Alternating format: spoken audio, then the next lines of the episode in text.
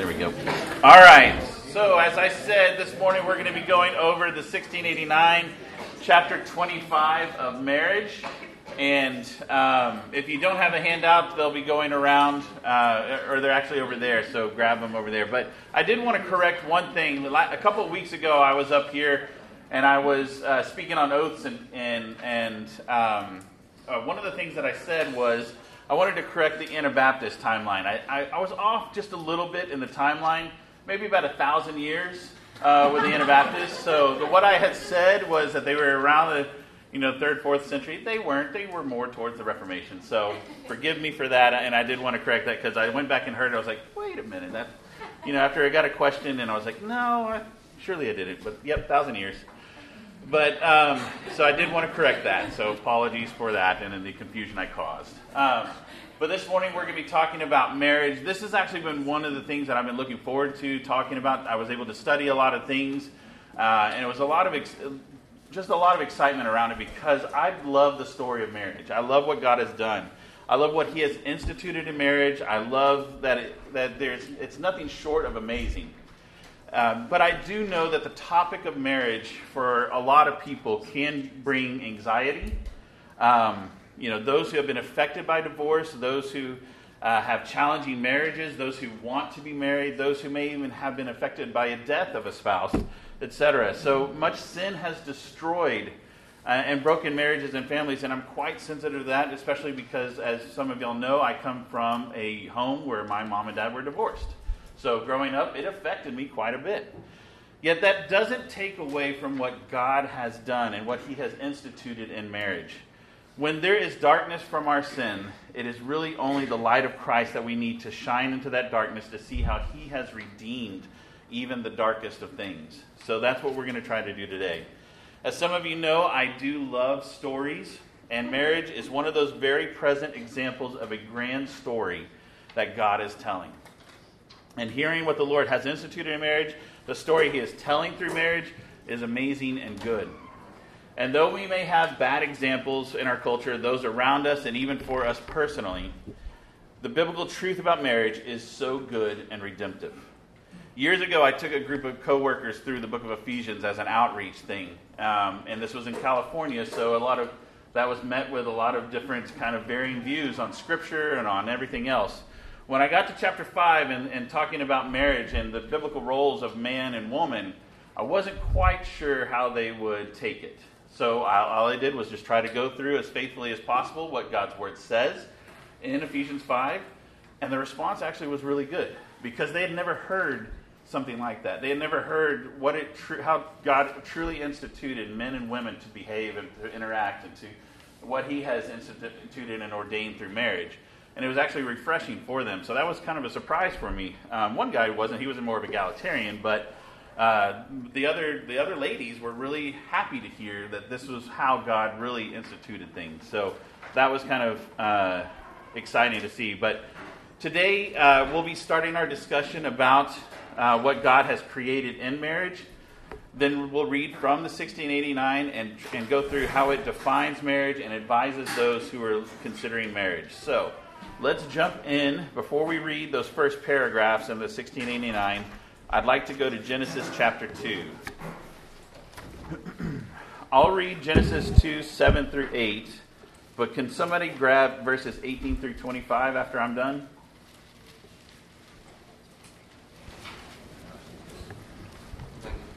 Thank you, Justin.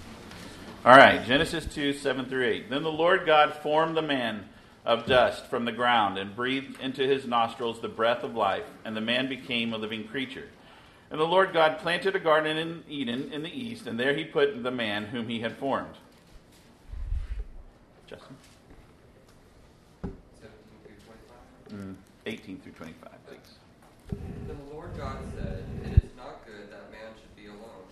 I will make him, I will make him a helper, a helper fit for him. Now out of the ground the Lord God had formed every beast of the field and every bird of the heavens and brought them to the man to see what he would call them. And whatever the man called every living creature, that was it, that was its name. The man gave names to all livestock and to the birds of the heavens and to every beast of the field. But for Adam there was not there was not found a helper fit for him. So the Lord called the Lord God caused a deep sleep to fall upon the man, and while he slept, he took one of his ribs and closed it up, uh, closed up its place with flesh. And the rib the, that the Lord God had taken from the man he made into a man, taken from the man he made into a woman, and brought her to the man. Then the man said, This at last is bone of my bone, and flesh of my flesh. She shall be called woman, because she was taken out of man. Therefore, a man shall leave his father and his mother and hold fast to his wife, and they, sh- and they shall become one flesh. And the man and his wife were both naked and were not ashamed. Thanks, Justin. so I wanted to start here because this obviously is the first marriage, right? This is where we get a lot of our theology uh, on marriage about, and uh, I want to set the background and, the, and, the, and set the uh, backdrop for what we're going to be talking about from the 1689. So obviously, through this passage, there are a lot of different truths, uh, but a few things I wanted to highlight about marriage. One is that it's not good to be alone. So your first blank there is alone. That man was created to be relation, relational. So a suitable helper was not found among the parade of animals that God had provided. All of creation is good, and even if we have an affinity towards animals and creation, it won't fit the bill. But no other created thing, though it is good, is suitable for us as others uh, in, who are created in God's image. So God created woman so that man would not be alone. And while Adam slept, God took a rib from his side. John Piper, in his book, This Momentary Marriage, I think had a good, uh, good point about this. He said that, that Eve was not created from a piece of Adam's head to be over him, Eve was not created from a piece of, of Adam's foot to be under him, but Eve was created from man's side so that she would be uh, she would demonstrate that demonstrates her equality with Adam and their partnership together as man and wife. So Eve was created to be a helper to Adam. So that second blank there, which we'll get into a little bit more. The 1689 does talk about uh, suitable helper and, and uh, mutual help, so we'll get to that here in a second.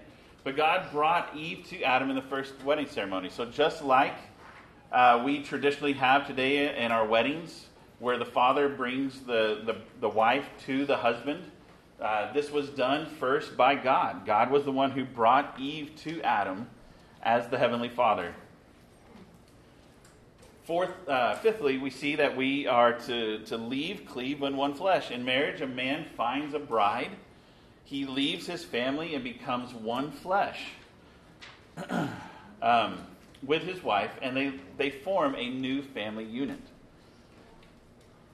Also, we see that they were naked and not ashamed. This is a great verse about the re- reality in marriage, but it's also a great picture of that first marriage where Adam and Eve were created and given in marriage, and they were naked and not ashamed because there was absolutely no sin and no shame that had come from sin in their lives. They were completely vulnerable with each other, and there was no shame in that. Lastly, it's not explicit here, but there is a mystery that is from the beginning.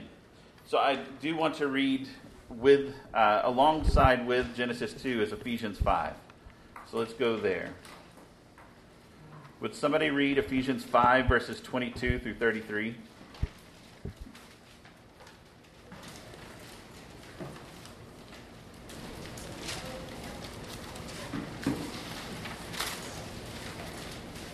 Mike? Wives, submit to your own husbands as, as to the Lord. For the husband is the head of the wife, even as Christ is the head of the church, his body, and is himself its Savior. 25? Through 33. Oh. Now, as the church submits to Christ, so also wives should submit in everything to their husbands. Husbands, love your wives as Christ loved the church and gave himself up for her, that he might sanctify her, having cleansed her by the washing of water with the word, so that he might present the church to himself in splendor, without spot or wrinkle or any such thing, that she might be holy and without blemish. In the same way, husbands should love their wives as their own bodies. He who loves his wife loves himself. For no one ever hated his own flesh, but nourishes and cherishes it, just as Christ does the church, because we are members of his body. Therefore, a man shall leave his father and mother to hold fast to his wife, and the two shall become one flesh. This mystery is profound. I am saying that it refers to Christ and the church. However, let each one of you love his wife as himself, and let the wife see that she respects her husband. Great. Thanks, Mike. so we hear from Paul that the ultimate meaning in marriage is to image forth the relationship between Christ and the church. The man, as head of the relationship, images forth Christ, while the woman, in submission to her husband, images forth the church. The man is called to love his wife as Christ loves the church, and the woman is called to submit to her husband as the church submits to Jesus.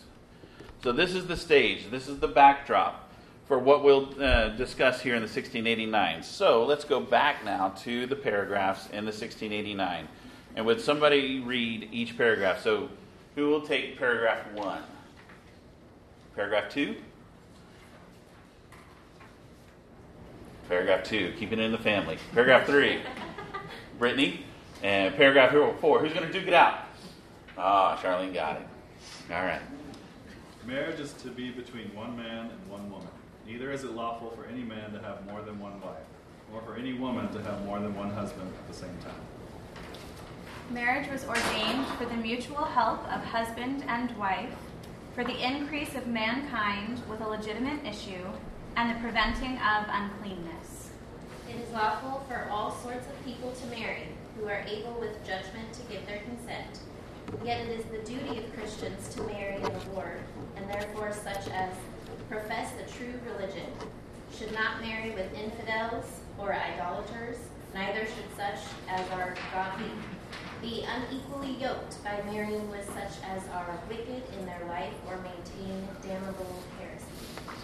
Marriage ought not to be within the degrees of consanguinity or affinity forbidden in the word, nor can such incestuous marriages ever be made lawful by any law of man or consent of parties, so as those persons may live together as man and wife.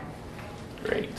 Thank you guys. Four, four simple paragraphs with some very uh, simple uh, dis- points that they that the confession authors wanted to make. Um, but you know, first we want to make sure that we define marriage properly. Um, so paragraphs one and two go over what how is a, what is what defines a marriage. That first point being that it's between one man and one woman. So which of you youths? I'm going to point to the youths here. Yep, you guys are the. Oh, there's some here. I see y'all right there. Titus. All right. Which of you youths can give me the $10 theological ism word for what that, that means that a man and woman have unique and distinct biblical roles.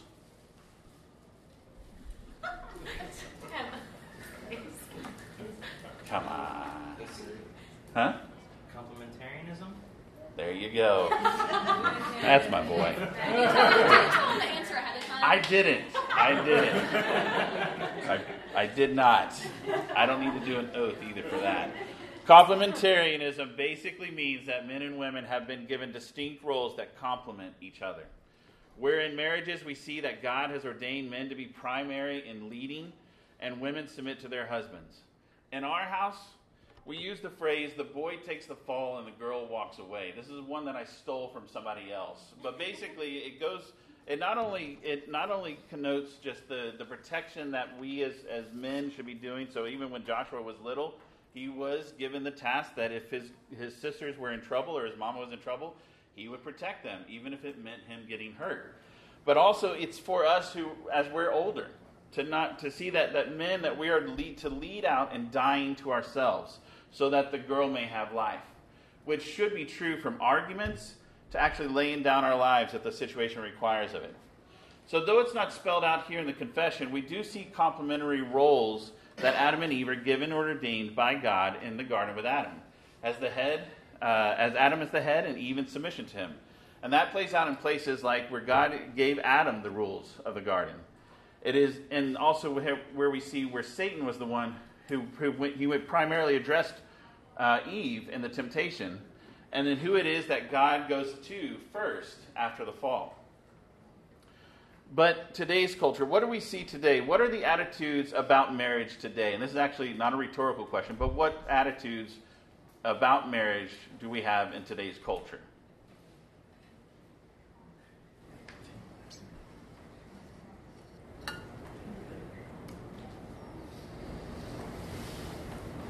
Not necessary. Not necessary. Yeah. That the other uh, person is made to fill you up and to love you, and everything is about you. Yeah. You use them, right? You get you get out of them what what until until you're done getting that out of them. Disposable. Mm-hmm. Anything else? Oftentimes the wife is like the leader, Mm-hmm. the head of the household. Kind of the usurping of the roles. Yeah. Yeah, so all those things, eh, the disposable nature of, of marriage, the the using, the, the the flipping of the roles and, and everything, we see that con- we see that throughout our culture, and we see you know the divorce, the fifty percent rate um, that is often quoted, and even in the church. Uh, but we know that you know, especially with uh, divorce, you know, there's really only a few things that Christ, uh, there's only a few things that the Bible says that would be uh, di- uh, divorceable for. But you know, for, in our society, we have the no-fault divorce. We have all these things that people just divorce over because they're done, you, you know, getting things out of the next the other person. But also, homosexual relationships are called marriages, and that that is not true. They are not marriages, right? And, it, and the sad thing is, is that uh, we see it being normalized in our entertainment and the culture and the things that we have. And I really want to make sure that we take great caution because the things that we, we, we take in, and I think a lot of us, especially as adults, um, can probably see it and, and um, parse it out, right? But especially for the for, for the younger ones, you know, as you grow up in a culture that's normalizing this, there's great caution should be used to say that, oh, that, that, that relationship in there was was good. I, I, I would love to love somebody like that, or I would love to to see something like that, and call that normal, call that something good or something. Though you may biblically be able to say that's not right, that homosexual relationships aren't good, the normalization is going to creep in and it is it's already it's almost in every single movie every single tv show so i just want to make sure that we are very careful and cautious about what we do take in what we are seeing and, and holding on to and, and enjoying as entertainment because that will creep into those things that come into our mind will come through our hearts and then out into our actions right uh, also, the, uh, the 1689 talks about no plural mar- marriages. So the plural marriages of uh, fundamental Mormons, bigamy in other cultures, polyamory, etc., is completely unbiblical. So what does that mean, though, about David and a lot of the other men in the Old Testament who had multiple wives? Was it okay back then? No, it was not. Those that was not okay, um, and it never was meant to be so. So those those were sinful relationships. Uh, the 1689 also talks about that it is a mutual help. Marriage is a mutual help. So your blank there being mutual. Marriage is for the mutual help of both husband to wife and wife to husband. And as we talked about from Genesis 2, God created Adam and noted that it was not good for him to be alone, and then created a helper suitable for him in Eve. We were created for relationships, and marriage between husband and wife is especially created for helping one another. And also, as we know, Eve was created to be a helpmeet for Adam. So I love this definition from Beeke and Smalley's Reformed Systematic Theology about what it means for a woman to be a helpmeet to her husband. And they say in there that the text from Genesis chapter 2, 18 and verse 20 centers, centers upon Adam's need for a helpmeet for him, or a helper that was suitable to him. The term translated as help, which is azer, is a strong word referring not to a lesser assistant, but to someone who supplies strength, even salvation to those in need. God is the help, Azer, of his people. So I thought that was just a beautiful way to think about it. Um, what it means to be a helpmeet, not just somebody that that can. I think you know naturally or and sinfully we can think of that being a lesser office, so to speak, in the marriage, but it is somebody who supplies strength and help through that relationship. uh, thirdly, we see that the 1689 talks about having babies. So let's uh, let's read a few passages. Genesis chapter one verse twenty eight is one that I'll grab, and I was going to have Brian read uh, Gen- uh, Psalm 127 because he does have some good artwork, you know, on his. So his wife will take it. Good. but Genesis chapter 1.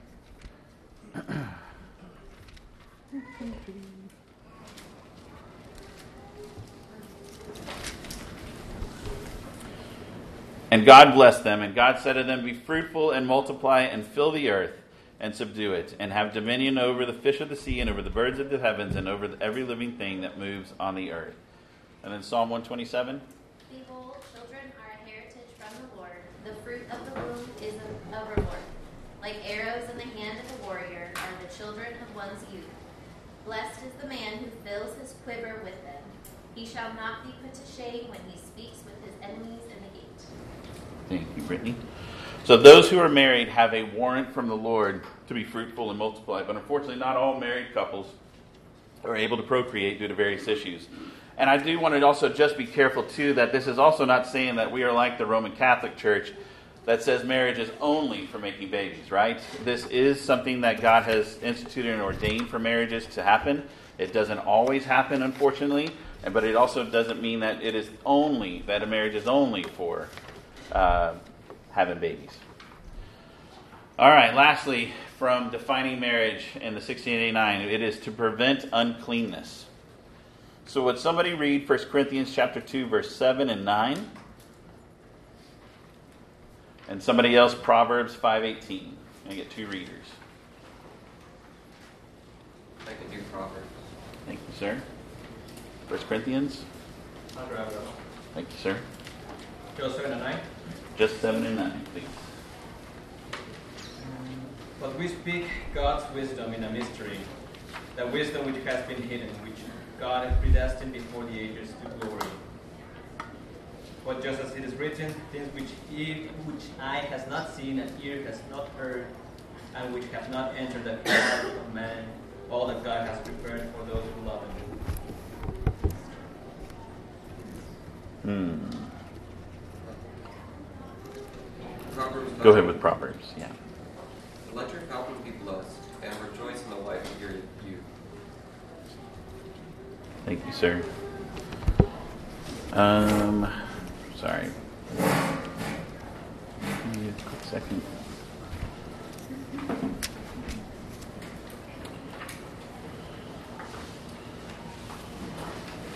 Yeah, that First Corinthians was not right. sorry about that. That was that's my fault there. Uh, like Andrew from last week, I probably needed coffee or something. Um, but anyways, uh, I'll, I'll correct that. Find a husband, find a wife. And when you do, don't delay the wedding. Then, as married couples, fight against the darkness and the temptations that come by enjoying the wife of your youth, as the proverb says. So, marriage is given to help fight un- and prevent uncleanness.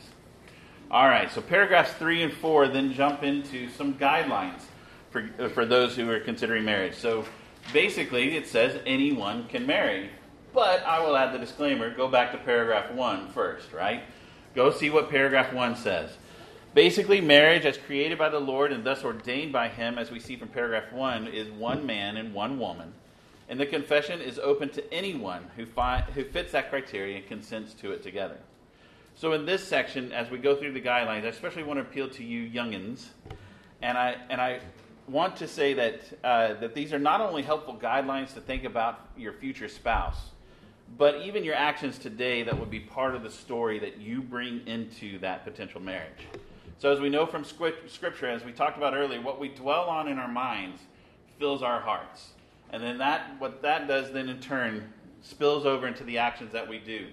So, even how you think about that famous person, or that classmate, or that coworker, who may be the cat's meow, how you think about dating, how you approach even flirtatious speech. Am I making you uncomfortable, Abigail?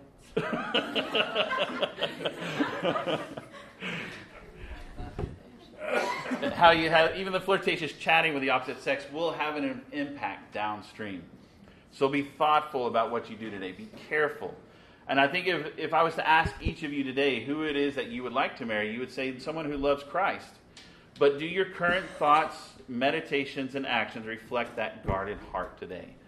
So trust me, put Christ first and, and, and all that you do and think, and he will accomplish his will for you. But who should Christians marry? You're blank there, other Christians. so let's, I, I hope I got this 1 Corinthians verse right. So let's go to 1 Corinthians 7, verse 39, and then 2 Corinthians 6:14. Would somebody grab each of those? The other one was 1 Corinthians 7, 2 and 9. 739. No, 7, 7, chapter 7, verse 2 and verse 9. Oh, seven, not two. Thank you. I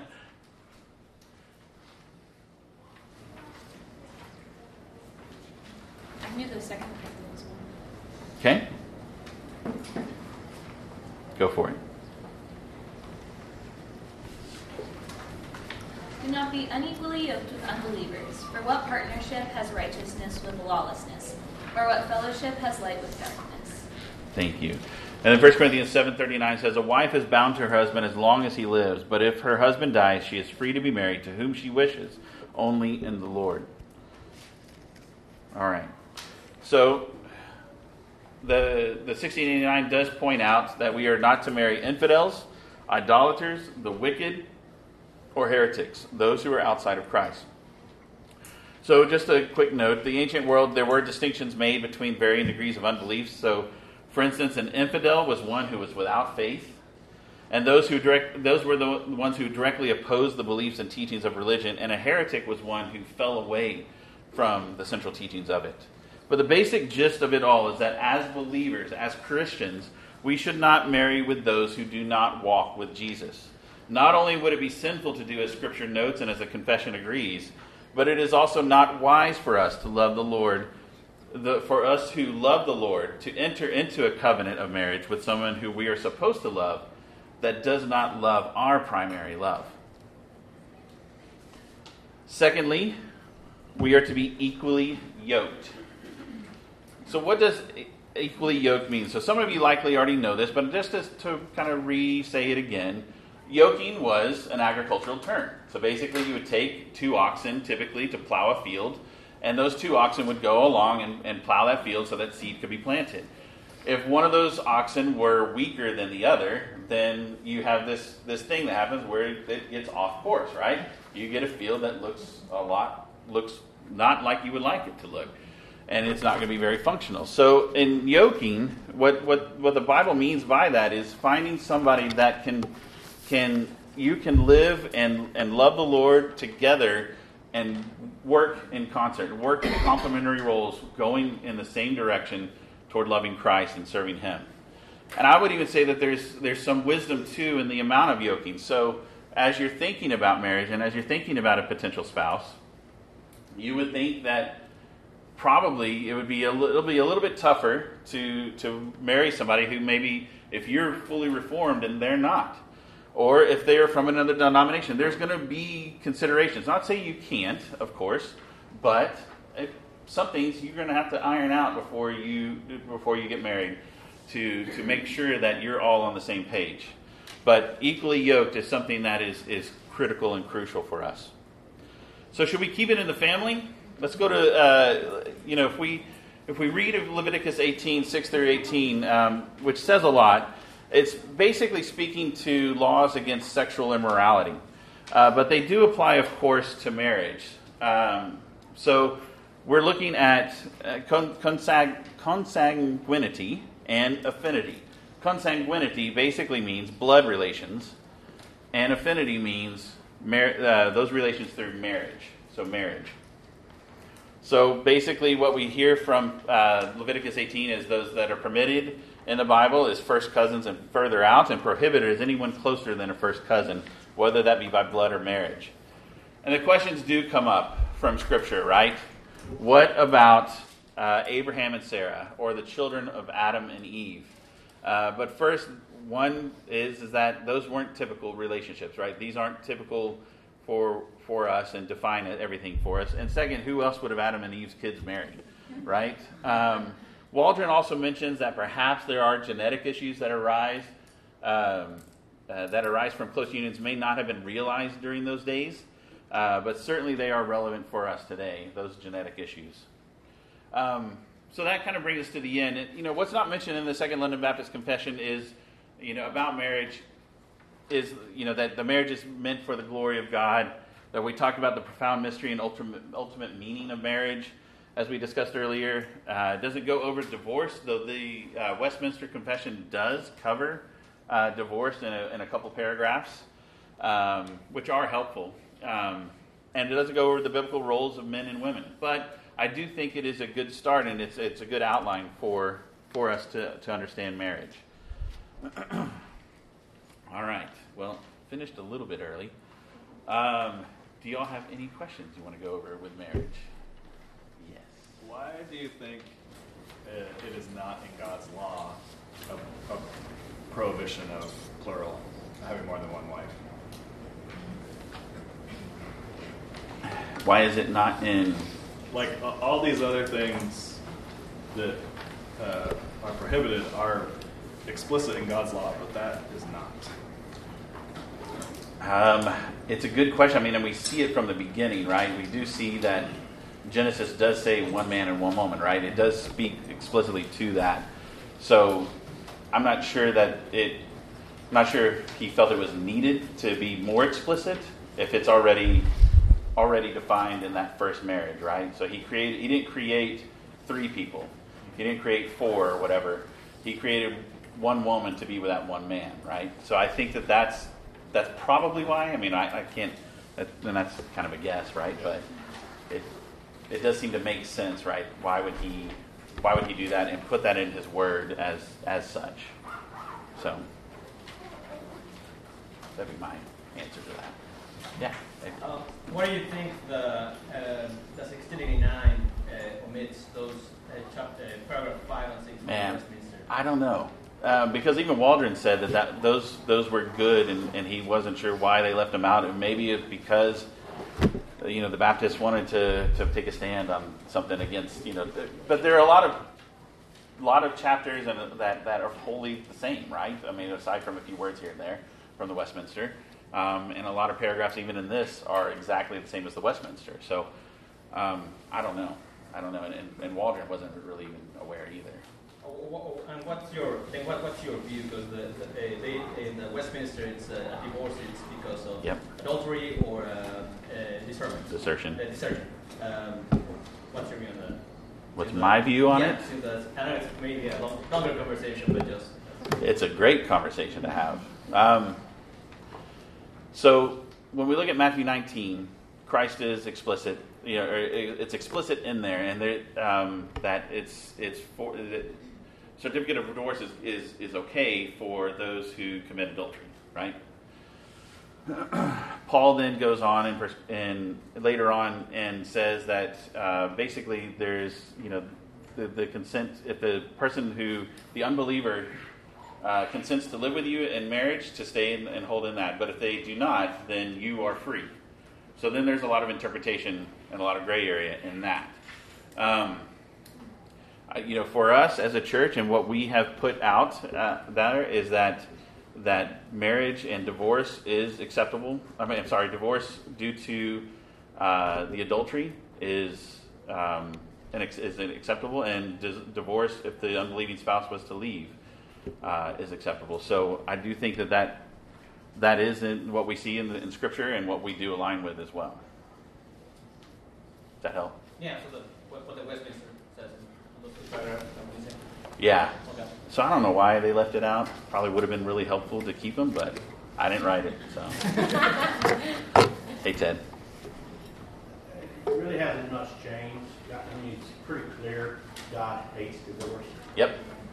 And Moses was allowed to give certificates of divorce because of the evil that's in our hearts. Yep.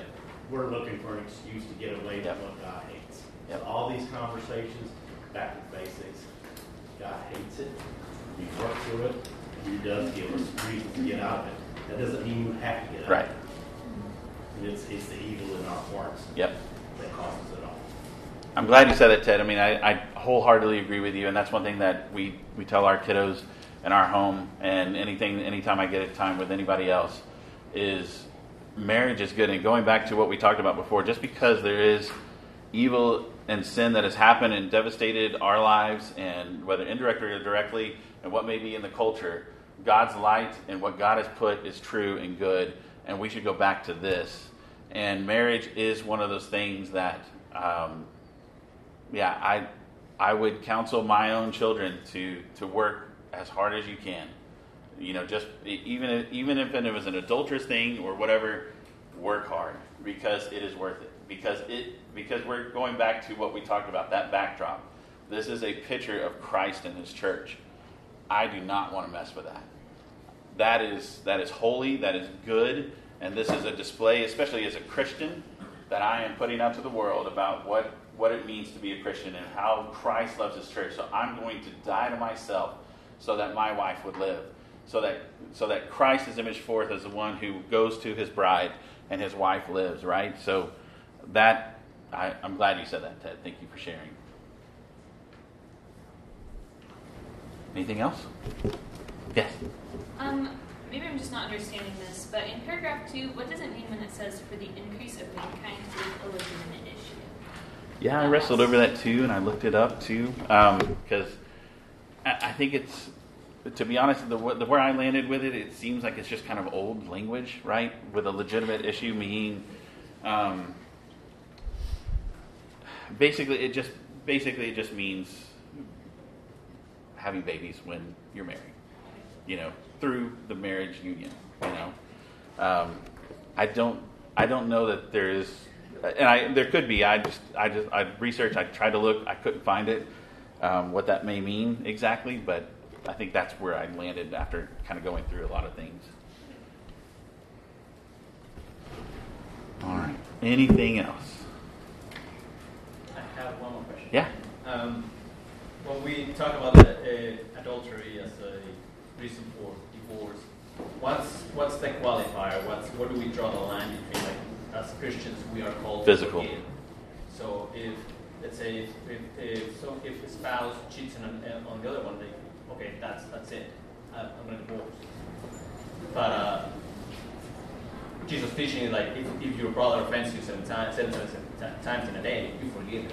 So shouldn't we forgive our spouse in the case of adultery? And so how, how do you draw the line to when okay, uh, the spouse uh, falls into adultery one time, repents, you take it back, you take her back, him back, or because the way I see it, maybe it's when when that other spouse just falls into a into a, a sexual sin that just com- completely just gives herself himself to the to the world to that sin.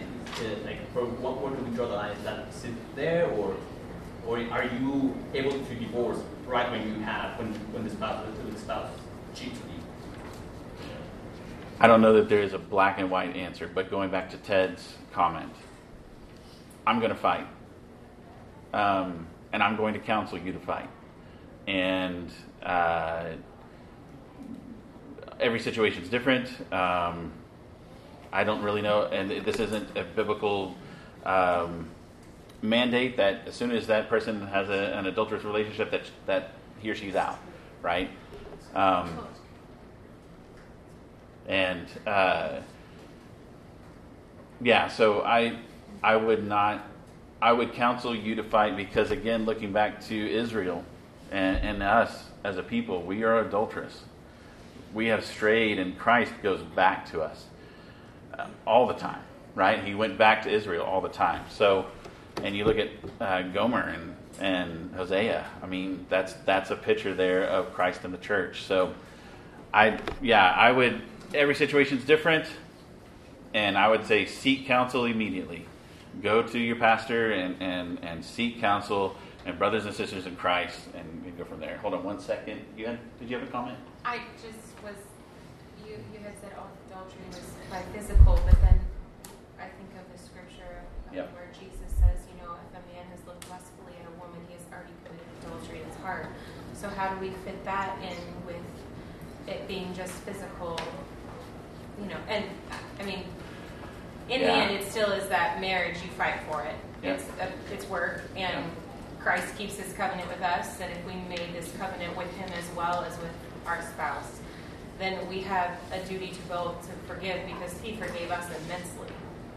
So, but it was just a question I had in my head because He kind of differentiates one being physical, but one just being a visually, mentally thought. Yeah. And again, I mean, I think every situation is different. Again, seek counsel. Um, but again, my counsel is going to be to fight.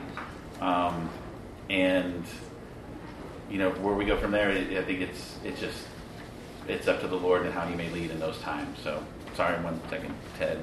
You had something, Lori? Yes. This is opinion, this is not scripture. But I always thought that God said, you can. This is the one thing that you can get a divorce over. And I think that he said that because he knew how hard, how broken Yep. that makes a relationship and how hard that is to forgive. So I think what he's saying more or less is if you can't fight and you can't move on, then you can get a divorce. So yeah, He does So allow for I'm it. not saying he says you have to. Right. Yeah, so there is compassion in that, and praise God for that. He knows our condition. He knows how weak and frail we are, um, and and I, you know, that that is a tearing of that one flesh union. It is it is offensive. It is sinful. It is horrible. Um, I'm not saying it's easy, and I can say up here and, and read scripture and, and, and say these things. But when you go into that fight, it's to be dirty. It's to be horrible. It's to suck. But bring along your brothers and sisters. Bring along your pastors. Help. Help is there. God provides the church to, to help. Because when you can't fight, like when Moses couldn't hold up his arms anymore, Aaron and Hur were right there. So that's what we're there for, right? Um, so yeah, I, I, I hear you. It is ugly. It's it's it's crappy. Ted.